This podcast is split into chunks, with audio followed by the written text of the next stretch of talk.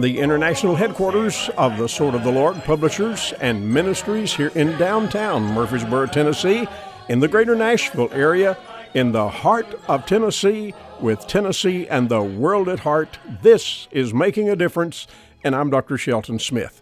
Dear friends, it is Monday. It is the last Monday of September, and we are looking forward to a great week. And I hope you're going to join me every day this week that you possibly can. We love it that we're right here on this station and you're able to hear us, and we're thankful to the Lord for the privilege we have to get to this microphone day after day with an open Bible, spend some time just looking at God's good things, the things that He's laid out for us, and uh, certainly every single day we hope to be a blessing to you. Now, just to remind you a couple of things. Number one, today I'm in Oak Oakland, Maryland, out in the mountains of uh, the panhandle of Maryland, there near the West Virginia line. It's a great, great place there in the Deep Creek Lake area. And uh, I'm at the Mountain Lake Independent Baptist Church in Oakland. And uh, we have a great conference there every year, have for many, many years.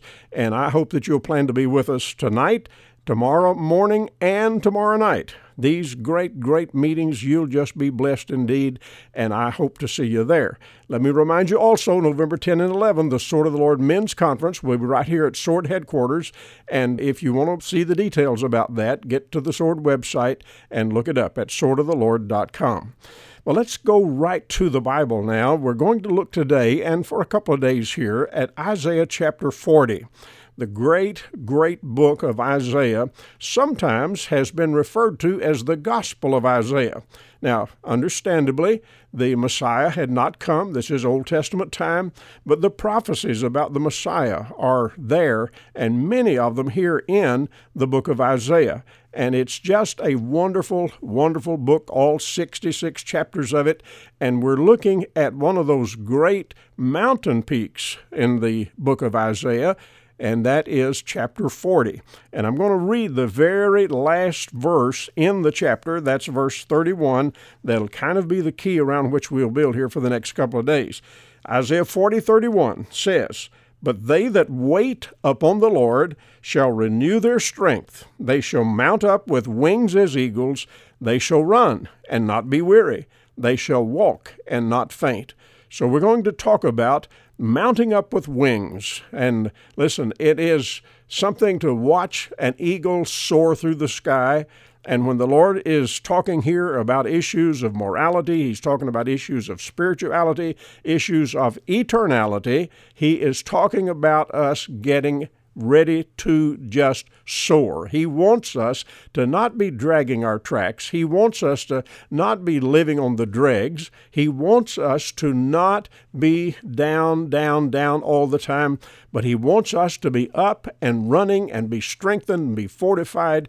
And so He's going to give us a lot of just really, really wonderful, blessed, exciting things as His blessings flow to us, and we're thankful that we can count on His promise that we can mount up with wings as eagles. Now, this text is a very famous text. I'm talking about verse 31, and it's a text that just articulates so clearly what the Lord would have us to have, what He wants us to have, and it's really a text of promise, it's a text of hope, and it's one that sometimes is misunderstood. And so I want us to look at the entire chapter.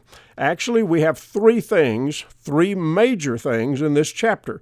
First of all, we're going to see that the Lord really, by His own words, reports on Himself. It is like a report on God in that He reminds us who He is. And that's where I'm going to head today. Now, the second thing, which Lord willing we'll tackle tomorrow, is to look at His report on man, on men, on mankind, on the human race. And that's laid out here carefully too. And then the third major thing that's here, which we'll get to by Wednesday, he's talking about where he wants us to head and how he wants us to do it in the midst of all of this. So let's look today at this report that the Lord gives us on himself. For example, in verse number 3 of the chapter, Isaiah 40, he says, The voice of him that crieth in the wilderness, Prepare ye the way of the Lord, make straight in the desert a highway for our God. Now, whenever we talk about the way of the Lord, he's just telling us there is a way that is distinctively his way. And uh, whenever you look at all the things that go on in the world, you don't have a lot of difficulty understanding that, I think. And he says it is our privilege whenever we follow the Lord, whenever we seek out his way, it is our privilege, then, he says, to make straight in the desert a highway for our God. I don't know whether you've ever been to a desert or not. I hope that uh, maybe sometime you'll get the privilege to do that. I'm thinking about the Mojave out uh, on the west coast, and uh, I've been there many times, and I know a little bit about the desert. Now, if you're in the desert, uh, you need water, you need food, you need shelter. I mean, uh, you can be in trouble in a hurry in the desert. I was talking to a friend of mine uh, just uh, earlier this week, and uh, who lives in the desert, and he was telling me that it was 112 degrees. And by the way, in the summertime and in the early fall, that is absolutely normal for them. It's not something unusual. It happens every year. And so you and I have to understand the desert is a dangerous place. Well, what he's saying here, he said, let's make a highway in the desert for our God. Let's prepare so that we can sail right through, so we can manage all of this. Now, he also mentions in verse 5 the glory of the Lord. Verse 3, the way of the Lord. Verse 5, the glory of the Lord and the mouth of the Lord. In verse 7, he mentions the Spirit of the Lord, and it's not the Holy Spirit here. If you're looking at your Bible, you'll see that it's not capitalized. So it's not talking about a person, but it's talking about uh, how the Lord exudes his own Spirit, how he demonstrates his countenance and his attitude, etc. And then verse 8 talks about the Word of our God, or the Word of the Lord. So the way of the Lord, the glory of the Lord, the mouth of the Lord, the Spirit of the Lord, the word of the Lord, all of that is just reminding us of something about who He is. Now, when I begin reading in verse 10, I want you to watch this. Behold, the Lord God will come with strong hand, and His arm shall rule for Him. Behold, his reward is with him, and his work before him. He shall feed his flock like a shepherd. He shall gather the lambs with his arm, and carry them in his bosom, and shall gently lead those that are with young. And then he begins to ask questions about the things that he wants them to ponder when he says, Who hath measured the waters in the hollow of his hand, and meted out heaven with the span, and comprehended the dust of the earth? In a measure and weighed the mountains in scales and the hills in a balance? Who hath directed the Spirit of the Lord, or being his counselor hath taught him? With whom took he counsel, and who instructed him, and taught him in the path of judgment, and taught him knowledge, and showed to him the way of understanding? So, you know what all those questions are saying? It's saying you better take a look at the Lord because he has knowledge, he has understanding, he has power. And who gave that to him? Well, it's like saying, you know, uh, that didn't come from the government, that didn't come from the classroom, that didn't come from some uh, entertainment uh, center, that did not come from uh, the mint. It did not come from that. God is God. God is who He is, and He has that power. He has that inexhaustible knowledge. And then that's why in verse number 18 he says, To whom then will you liken God, or what likeness will you compare unto Him? He's just simply saying there is nobody like the Lord God. And uh, he makes that so very, very clear. Verse 22, it says, It is He, talking about the Lord after all those questions, it is He that sitteth upon the circle of the earth. Dear friends, all of this talk about flat earth and all this talk about, you know, that Christians believe flat earth and all that stuff in years past, do you realize this has been in the Bible all the way along? And God, who inspired the Bible, told us right up front that the earth is a circle, it is round, it is not flat, it is not in any sense of the word anything except what it is. And the Lord laid that out, told us that right here in the book. And it is He that stretched out the heavens as a curtain and spread them out as a tent to dwell in, that brings the princes to nothing, brings the judges of the earth as vanity. In verse 25 again, he says, To whom then will you liken me? Or shall I be equal, saith the Holy One? Lift up your eyes on high, and behold, who hath created these things that brings out their host by number? He calls them all by names, by the greatness of his might, for that he is strong in power, and not one faileth. Verse 28 says, Hast thou not known? Hast thou not heard that the everlasting God, the Lord, the Creator of the ends of the earth, fainteth not, neither is weary? There is no searching of his understanding. Now, folks, all of this is laying out the subject that I mentioned here at the outset that the Lord Himself is reporting on Himself. He is telling the nation of Israel, the nation of Judah, He is telling them about who he is. It's not like they've not heard this before. I mean, there's a long history here, and they have, in fact, uh, served him in time past. But then they hit these times, these stretches, where they think they're something. They think they're great. They think that they're on top of the world. They think that everything is built around them instead of understanding that it needs to be built around the Lord.